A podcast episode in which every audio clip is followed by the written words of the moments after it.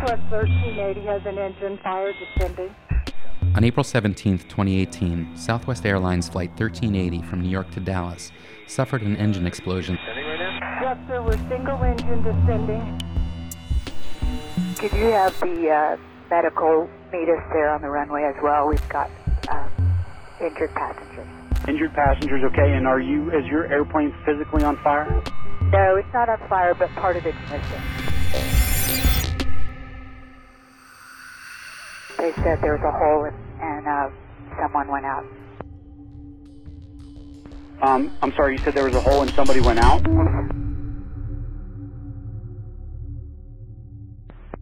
Southwest 1380, it doesn't matter. We'll work it out.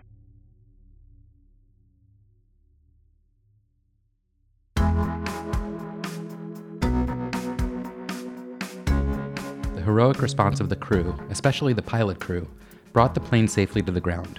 Southwest SVP and CCO Linda Rutherford and her team were at the center of the response, not just handling the media deluge, but steering the company through the crisis with an eye toward its corporate identity and its values. How does a fun loving brand react authentically to such a serious situation? Linda joins us to recount the decisions that were made and the work that her team did to recognize the tragic loss of life and the remarkable heroism of the crew. I'm Elliot Mizrahi. This is the new CCO. Tell me exactly what happened that day. Well, um, I, I want to walk you through everything that the company experienced and our people experienced. But just to get us started, we are obviously still at this point in an active investigation with the National Transportation Safety mm-hmm. Board. So the uh, insights that I want to offer to you today are obviously done respectfully. Um, uh, there was obviously a tragic loss of life and uh, nothing that I'll be able to get into today would speculate or provide a hypothesis as to the cause of the accident. That would obviously be for the National Transportation Safety Board to provide. Understood. Sure. But um, that said, uh, April 17th, um, 2018, as you mentioned, Flight 1380 had boarded uh, New York LaGuardia and was going to travel nonstop to Dallas. While in flight, uh, one of the engines experienced uh, a ca- catastrophic engine failure. Everybody breathe, relax. This morning, newly released video showing the terrifying scene on board Southwest Flight 1380. When it did so, pieces of the aircraft engine flew flew out of the engine. This passenger wearing her oxygen mask recording as a flight attendant desperately tries to calm people down. And uh, some of those pieces actually hit the side of the aircraft. Uh, one of which actually pierced the side of the fuselage and created a massive depressurization event. Passenger Marty Martinez, Facebook live streaming what he thinks will be his death. All of a sudden, we hear this loud explosion and it it like within a span of five seconds, all of the uh, all of the oxygen masks deployed, and then uh, just a few seconds later, another explosion happened, and it was a window that just completely exploded, which tragically caused uh, one of the passengers seated in a window seat uh, to be partially taken out of the aircraft. And um, as you can imagine, everybody was going crazy and yelling and screaming um, heroically, the crew, as well as several passengers on board that airplane, um, managed to get um, Jennifer Riordan back into the airplane uh, and begin to administer emergency medical treatment. The attendant yelling out the location of the defibrillator. It's in the, the front uh, cabinet. So I've seen these types of things in movies and TV shows, and it looks very dramatic. But in reality, when something like this happens, do you know what it feels like in the plane? What what might the passengers been experiencing in that moment? It really did depend on where you were sitting. Obviously, the closer you were to where the the hole happened in the aircraft, it sounded much more dramatic uh, in terms of wind effects, and obviously there was a, a significant pressure change. Um, people who were many rows back might have heard a whirring noise, um, but regardless, when an aircraft experiences a depressurization event, what will happen is the oxygen masks will drop, uh, and obviously the flight crew that's in the cockpit is working to get the aircraft down to an altitude where it would be safe to breathe without the aid of oxygen. Approach, Southwest 1380. I understand your emergency. Let me know when you want to go in. Yeah, we have a part of the aircraft missing, so we're going to need to slow down a bit. Southwest 1380. Speed is your discretion. Maintain uh, at any altitude above 3,000 feet, and you let me know when you want to turn base. All right, down to 3,000. So, our flight attendants would have been instructing everyone on the use of their oxygen masks, making sure everyone was safely seat belted in their seats, uh, and then obviously uh, understanding what had happened um, when the passenger uh, was was partially taken from the airplane because of the depressurization event. Could you have the uh, medical meet us there on the runway as well? We've got um, injured passengers.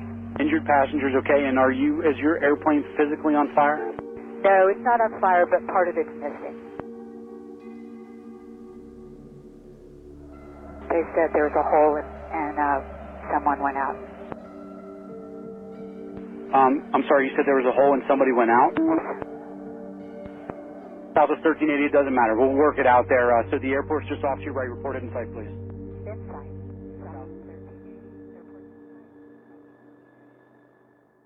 When did you first find out what was happening in the air? So on April 17th, I was part of a leadership team that was actually off site away from our headquarters building, and we were going through some leadership training. Um, we obviously have an emergency notification system. So, uh, if there were to be a, a, an emergency with any part of our operation, there is an immediate notification that goes out to a set of individuals to let them know what's going on. So, we got a message saying that we'd had an aircraft diverting to Philadelphia and that it had experienced an engine failure. And this so, is on your cell phones, so you're uh, all in the right, meeting. Right, so you're getting texts, and so uh, we dialed into our network operations center and and tried to hear hear, you know, what was going on. And upon hearing the report, we understood how serious uh, this this event was. Most of the members of that leadership team are also part of our emergency response effort. So we all made our way back to headquarters uh, at, in Dallas near Love Field, and then we immediately began um, reporting to our headquarters emergency command center, what we call the HEC and we have 34 different teams uh, that are assigned different responsibilities in an emergency response. And so, um, members of the executive team uh, convened in that room to begin to hear more details and to find out uh, what we needed to do to enact our emergency plan.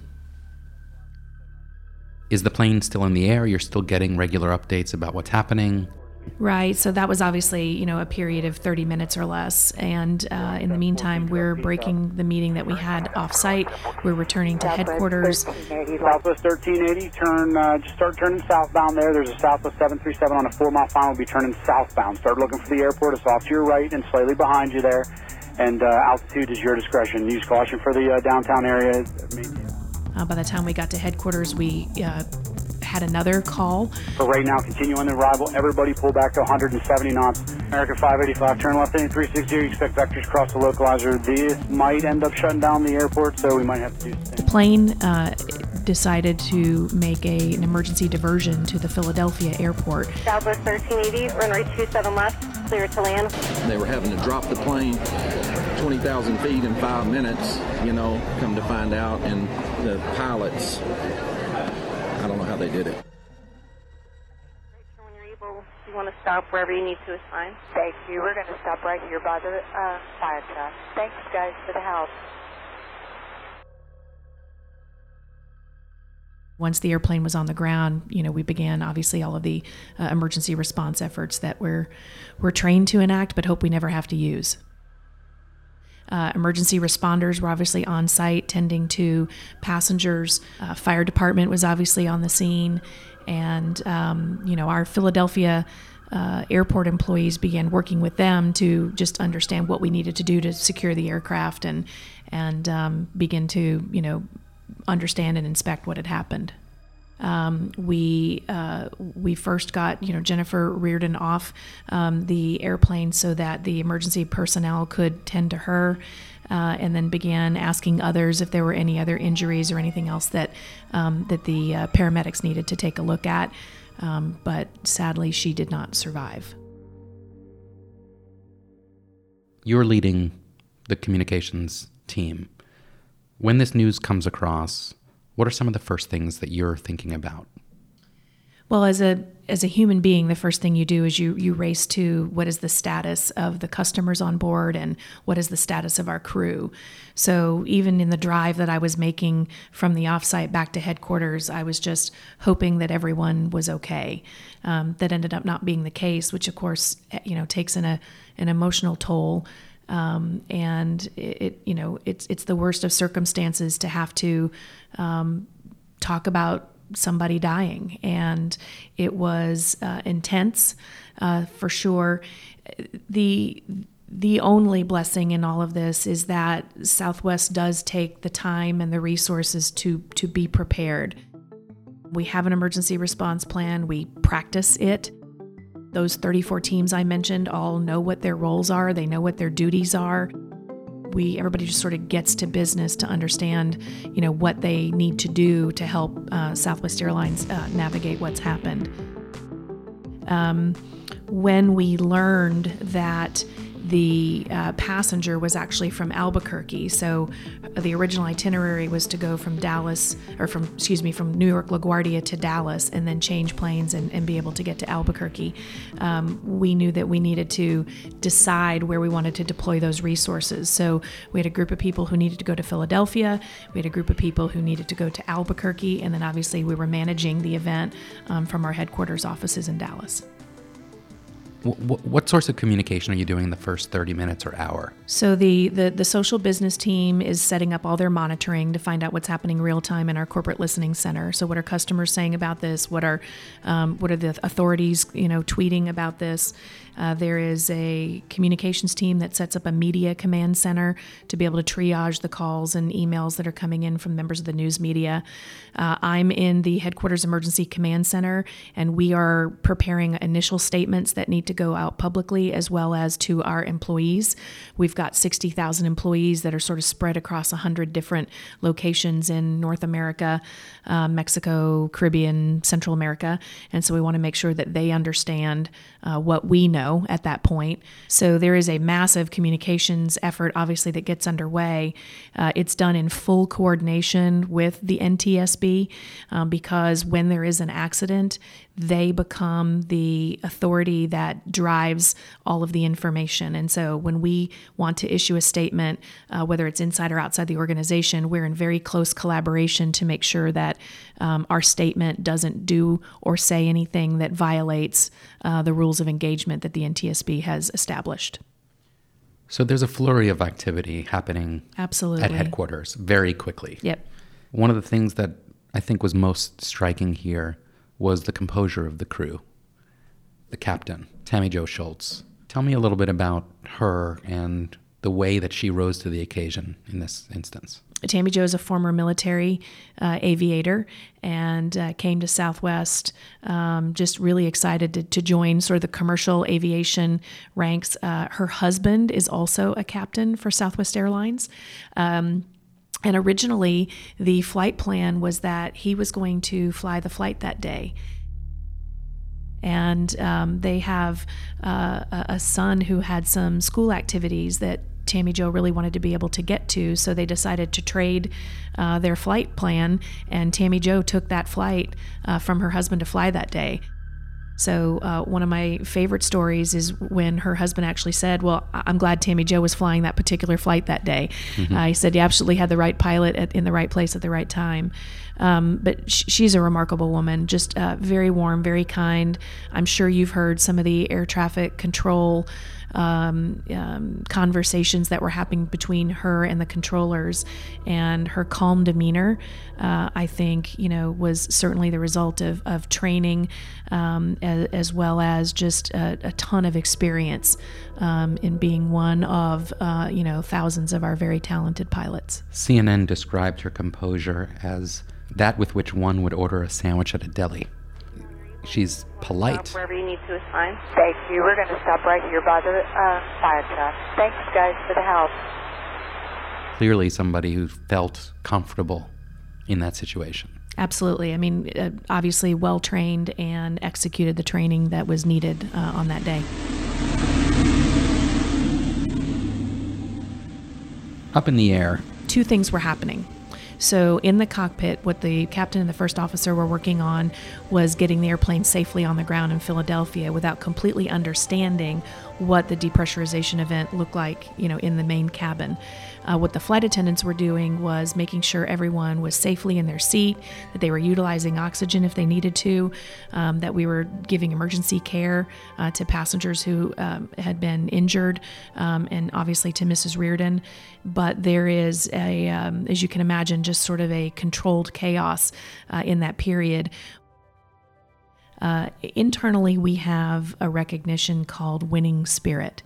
And that is when we are able to recognize the efforts of an employee or a group of employees that show extraordinary leadership. Recently, at the end of August, uh, the flight crew was honored uh, with a Winning Spirit Award for their efforts on that day and since. And um, the humility that you hear when each of them speaks is also, I think, a testimony to their their gentle uh, leadership, but obviously um, powerful leadership as they showed us that day. Do her and Sully hang out in some hero pilots club somewhere?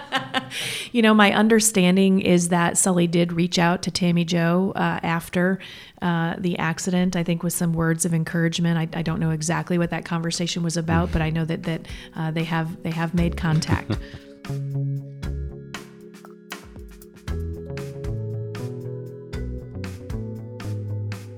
So, coming back to you at headquarters, you've got your team together. We're past first hour or so. The plane has landed safely. What kinds of questions are you asking yourself and asking your team, or is the organization asking you in terms of how to respond or where to go next? You know, we're obviously so on the ground. The, we're cooperating with the authorities and the emergency responders. Uh, we are trying to get a correct assessment as to injuries. Um, we're trying to get confirmation at that point what the severity of Mrs. Riordan's injuries were, um, and and you know into those hours learning that she, uh, in fact, passed away. Um, we're trying to ensure the the safety of the crew um, as they were working to try and you know close up the aircraft. Um, and, and we needed to get briefings and, and you know accounts from them. Um, we were at the same time working with all of the other passengers on board that airplane because they had destinations that they needed to get to. So once we got them back into the airport, it was um, you know who who still wanted to fly. Um, and we had the majority of the passengers wanted to be booked on another Southwest flight, so we were able to accommodate that to get them home that evening. There were some who decided that they wanted to kind of stay in a hotel room and um, and and sort of uh, calm down, and and uh, they booked later travel. There were a few who opted, you know, not to fly uh, Southwest, and we made other arrangements for them, whether it was you know rental cars, trains, or accommodations on another airline it, it, was extremely somber, I think, in our headquarters emergency command center when we learned that, in fact, uh, Mrs. Riordan's injuries were severe um, enough that she had uh, that she'd passed away, and so, you know, that's a um, an inflection moment, I think. And then the difficulty of, of respectfully then communicating that, uh, being able to confirm what the coroner was telling us, uh, so those were probably some of the most difficult, obviously, communications um, that I've had to write uh, and, and edit uh, in a in a 26 year career with Southwest Airlines. But it was um, um, also a really good reminder uh, throughout the process that we wanted to respect that life, uh, we wanted to respect that loss, and when we made the decision to deploy some Southwest Resources to Albuquerque. Uh, it was completely at the service of the family to find out what their needs were, um, to be able to help them understand what had happened. And, um, and to be there for them in the in the week after that uh, to help with any needs that might come up.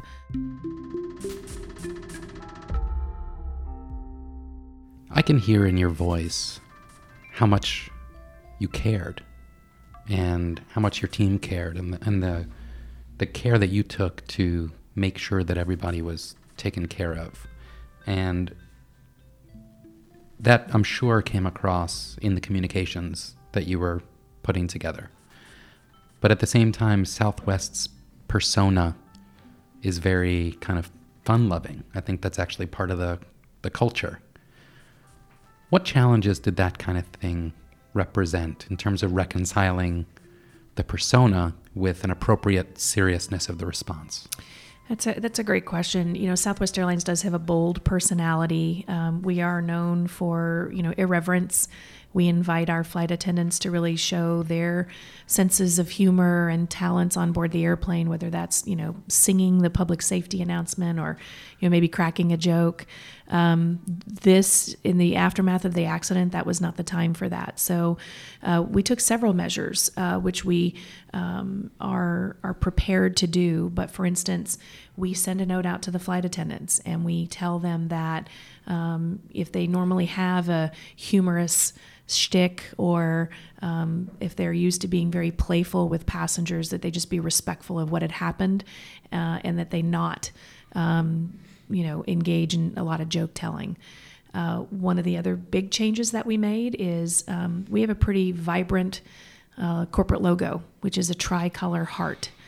Um, and we made it's on the belly of the, the planes. It's, it's, everywhere. It's on the belly of the airplanes. It's on business cards. It's it's all over the place. It's in our you know branded logo on the ticket counter back walls. I mean, it, it's everywhere.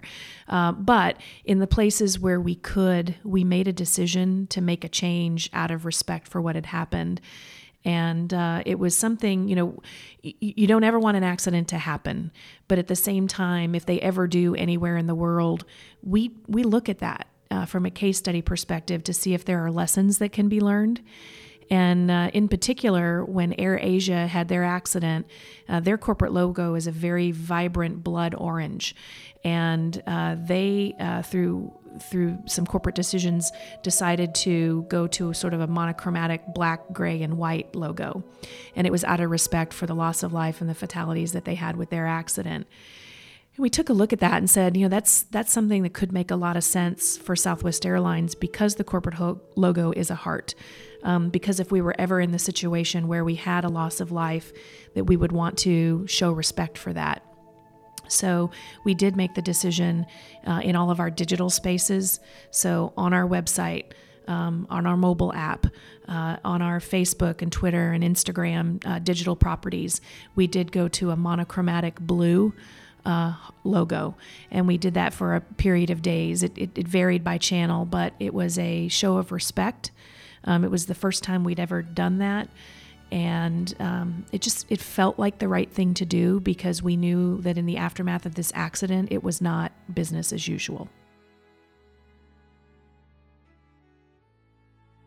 It must have also been a big logistical challenge was was this a decision that was made in the aftermath as something that it was agreed would be an appropriate response, or was this a plan that you had in advance that you hoped would ne- you would never have to enact?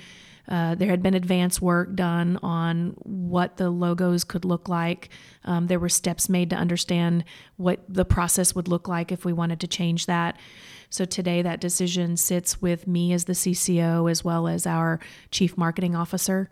We make that decision together, uh, which we did. It felt like the right thing to do. I, I, still believe it is the right thing to do. And then we began the process of making those changes um, in all of our digital properties the um, the properties that market to customers, so our mobile app and our website, went back after several days to um, uh, more of our traditional logo and, and digital brand treatment. The social platforms stayed uh, in the monochromatic blue a little while longer. That was a judgment call that wasn't necessarily pre-planned, but we sort of woke up each day to take a look at, you know, what was the current situation, what felt like the appropriate thing to do. There were obviously still many conversations happening in the digital spaces and on social platforms about the accident. It didn't feel right to take those properties back to business as usual as quickly. So um, we decided to keep the, the, the monochromatic logo there for a bit longer. So um, in a nutshell, I guess I would say that you know we we planned to use it if we needed it. Um, we followed our process to have the conversation and decided to change the logo. But how those properties returned to more of a business as usual, we really did by gut feel. And, and what when you made those changes, it conveys something about the company's feeling about this. What kind of response did the public seem to give to that sort of a gesture? Yeah, the, the public got it right away, uh, as did our employees. Our employees began to pick up the monochromatic heart and made it their profile pic on their Twitter and Facebook posts, uh, also as a show of respect uh, for the loss of life. So I couldn't have predicted that either. We didn't ask our employees to pick up the, the heart and begin to use it as their logo in their profiles, they just did. Uh, and so we obviously were monitoring and saw that that activity was taking place again, um, it was completely meant as uh, a way to show the somberness of the event and a way to show respect uh, for the passenger who passed away. And I think, um, again, our employees intuitively picked up on that right away. The public sentiment was very understanding of why we were doing it. And we didn't really see. Uh, we didn't see any negative backlash uh, from the decision to do that when you as a communications person are dealing with the world of Twitter and, and the internet, like was any part of you afraid that this image, once you put it out there, it would like end up in a meme somewhere, or is there like any personal fear about making a gesture like this and then dealing with the internet? You know, part of our emergency response effort is to do real time listening uh, with everything that's happening uh, online. And I, it's probably impossible to harness the internet. Uh, but what we needed to do was to show proper respect for what had happened. And your CEO made a statement in the early hours as well, yeah? Yeah, I mentioned that the you know we had one team that was setting up the social command center and listening to real time conversations happening there. I mentioned we were we had a team that was setting up a media command center. Uh, we had another team that was basically setting up a room to be able to do a live news conference, uh, and we have a uh, members of the team that were preparing uh, facts as we knew them uh, to be able to share with our CEO so that he could go out with an initial statement. It is with great sadness that I confirm there was a passenger fatality on Flight 1380 today. This is a sad day, and on behalf of the entire Southwest family, I want to extend my deepest sympathies for the family and the loved ones of our deceased customer. They are our immediate and primary concern and so we not only conducted that um, that media press conference, uh, but he also recorded a video uh, that was predominantly for our employees to help explain what had happened. Uh, but we used it on some of our external channels as well. Um, it was just another way for Gary Kelly, as our CEO, to be able to express uh, his sympathies, his condolences, and really set the mood and the tone for how we were all going to respond to this accident. I do want to thank and commend our flight crew for their swift action and for safely landing this aircraft. I also want to thank all involved in Philadelphia for their quick, professional, and compassionate response. This is a sad day, and our hearts go out to the family and loved ones of the deceased customer. Please join us in offering thoughts and prayers and support to all of those affected by today's tragedy. One of the things that we can consider is whether, we, whether or not we want to give the customers on board that airplane a gesture of goodwill. The decision was made very quickly. We absolutely want to do that. Uh, we chose to ga- give the customers each $5,000, no strings attached. Uh, we refunded, obviously, their round trip air travel. Uh, we did hear from several customers uh, who, when they received the money, actually phoned us and said, Thank you, it wasn't necessary. Um, I, I know that you're doing the right thing. I know it was just an accident. We actually had one customer on board that airplane send the check back and say, You do not need to pay me any money. I'm a loyal Southwest customer, and, you know, bad things happen sometimes. And um, I'm returning the check because I don't need it, which is wow. remarkable. Um, but you know, helping the company make those kinds of decisions to to lean toward the customer. So you said your team is listening to conversations that are happening around this event. What kinds of things were you hearing, and, and how did those inform what steps you might take next? In the in the days after the accident, uh, what we noticed were a, a couple of key uh, storylines that were emerging. Certainly, there was uh, sympathy for the loss of the passenger, and thoughts and prayers going to her family.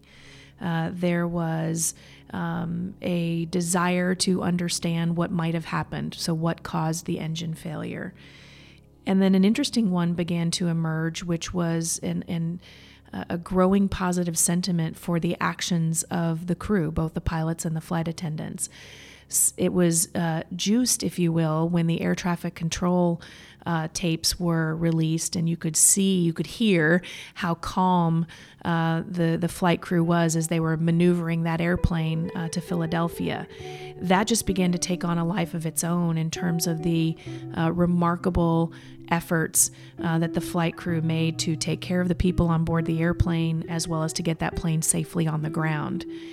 Um, it was really interesting in that it, it, it ended up becoming a side story to the actual response to the accident of people who wanted to know Captain Tammy Jo Shults's background and who wanted to know, you know, what was the story of the flight attendants.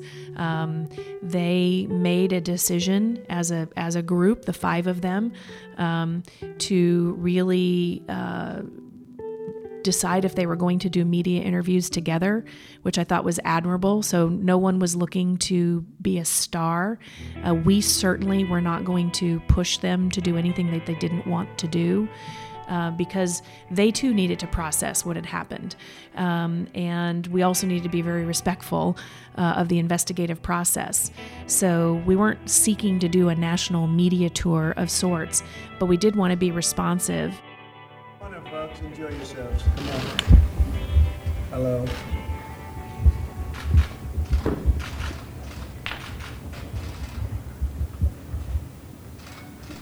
Some incredible people behind me. I wanted to just say that I'm honored to have the heroic crew and passengers of Southwest Flight 1380 at the White House today. Also want to thank they we had a number of different opportunities for them to look at. We helped them vet those opportunities.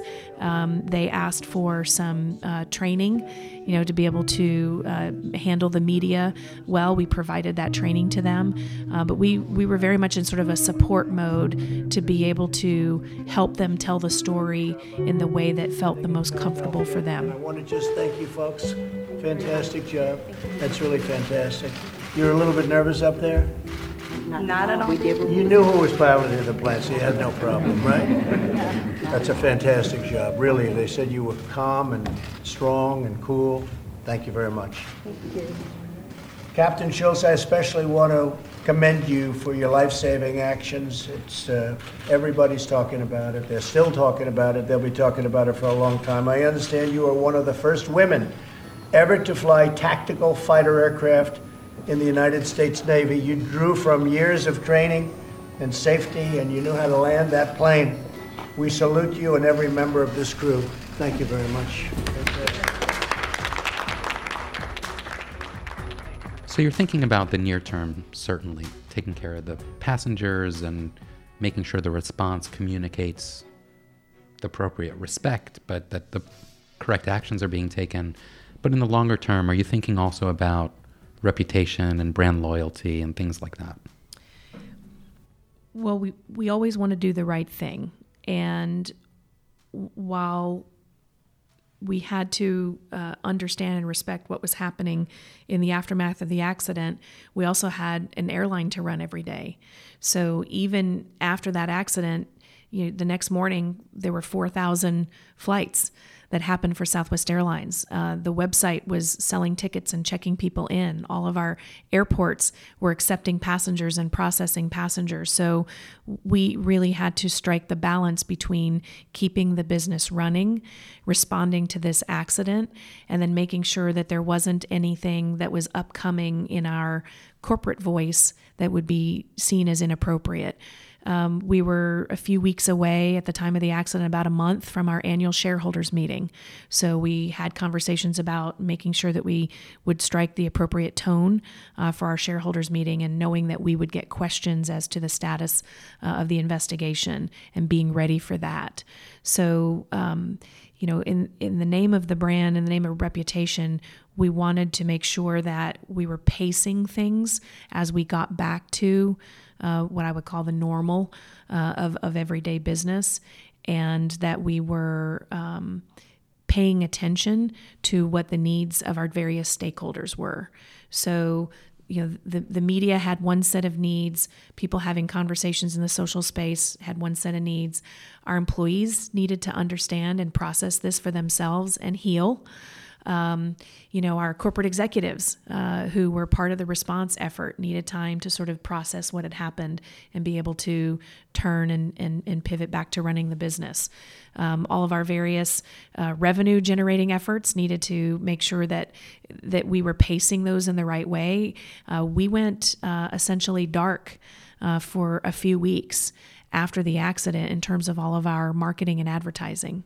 So obviously when you're not marketing or advertising the brand you can see you know a, a, a revenue dip from that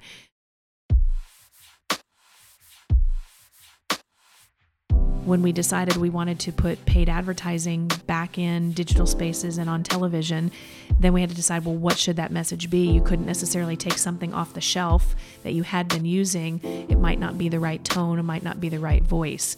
What kind of adjustments did you make in order to make it more appropriate? Well, for example, I, you know, the Southwest personality, as we've been talking about, is sort of big and bold. One of our advertising properties is a series of advertising called "Wanna Get Away." And so it uses humor as reasons why you might want to get away from that moment that you're in and go fly on Southwest Airlines. That didn't feel appropriate in the days and weeks after the accident. So the marketing and advertising team had to sort of reconstruct what a marketing message could look like uh, without the use of humor for a little while, as an example. We're not your average airline, and we wouldn't have it any other way. We do everything different. Uh, we opted, as we always do, to use the voice of our employees uh, and, and really spoke to what kind of service we would provide you when you, you know, reward us with your business. Check two bags. You, you, you. Over 130 million of you chose to fly Southwest last year. That's what so it sounds like you were involved in helping the airline make some tough decisions in the near term that may have a negative financial consequence, but that you believed and the company's values made clear were the right thing to do. It, it, I would tell you this is absolutely a team effort. So uh, many brains are better than one. I firmly believe that. And this is where, you know, revenue and marketing and communications and reputation and emergency response and finance all came together to make the best decision that we could, you know, at that point in time. And we certainly recognized that it was not going to be ideal from a revenue situation, but that we wanted to make sure that, you know, that we preserved um, the the brand as best we could in the aftermath of such a horrible accident. And I think, uh, looking back, that we did a, a pretty good job.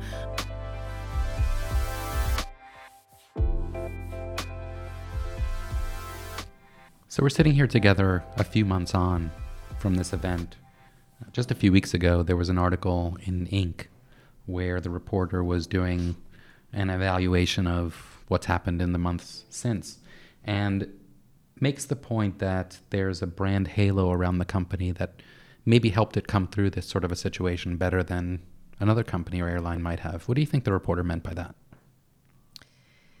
I do think that Southwest has built a reputation for doing the right thing.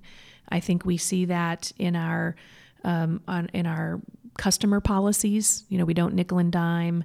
You know, you don't charge for checked bags. We don't charge change fees. So I think in our everyday business, we just want to do the right thing for our customers. I think for our employees, we want to create a stable, healthy work environment. You know, we we we don't we've never laid anybody off, uh, and so we want our employees to know that it's a safe place to come to work and to do your best work. I think that over time, those things build a reputation for a company like Southwest that, you know, bad things may happen, but there is a benefit of the doubt that Southwest will do its best in the response to that bad thing. And I think that's what the Inc. reporter was getting to and making the and drawing the conclusion that if a company is set up like that, that they can recover perhaps more quickly than a company that doesn't have that benefit of the doubt, that they can see a rebound in their business more quickly, that they can get their employees or their workforce through the, the change and um, grieving process uh, more quickly, that you can see the potential for stock price to recover. I think that's what the Inc. reporter was getting to.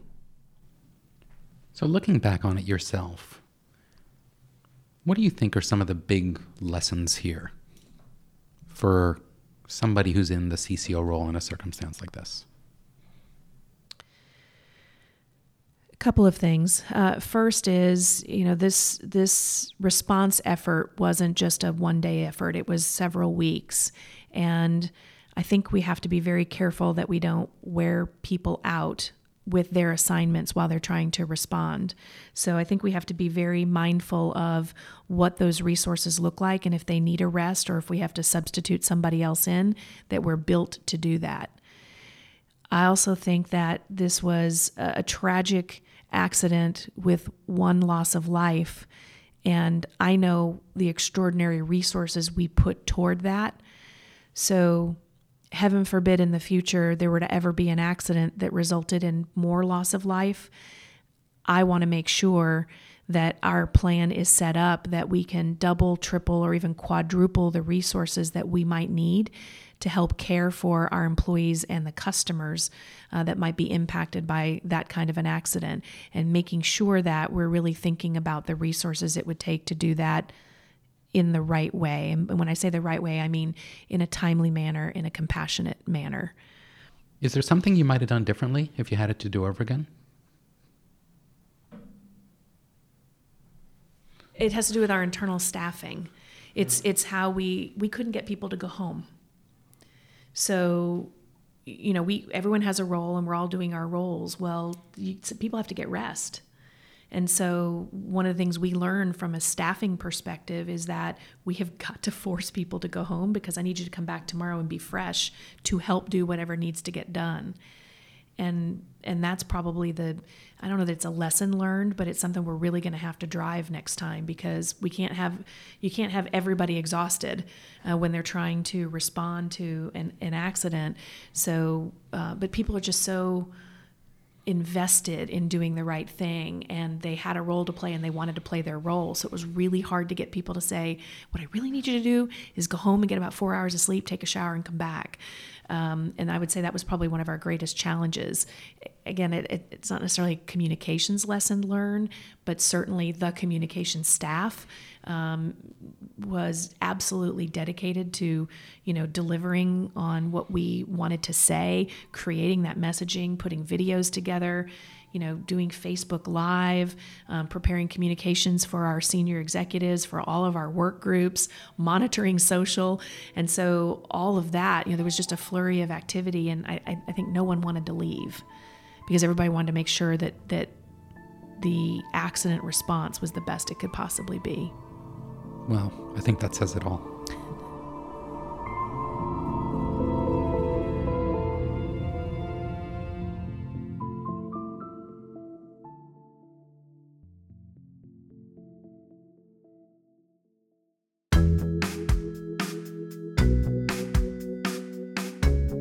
Thanks so much for listening. If you enjoyed today's episode of the new CCO, be sure to check out our latest episodes and subscribe wherever you get your podcasts. While you're there, leave us a rating and a review. To find out more about what's happening at Page, please visit us at page.org. Special thanks go to the Home Depot and to Rivet Smart Audio for making this season of the new CCO possible. Thanks so much for listening. We'll see you next time on the new CCO.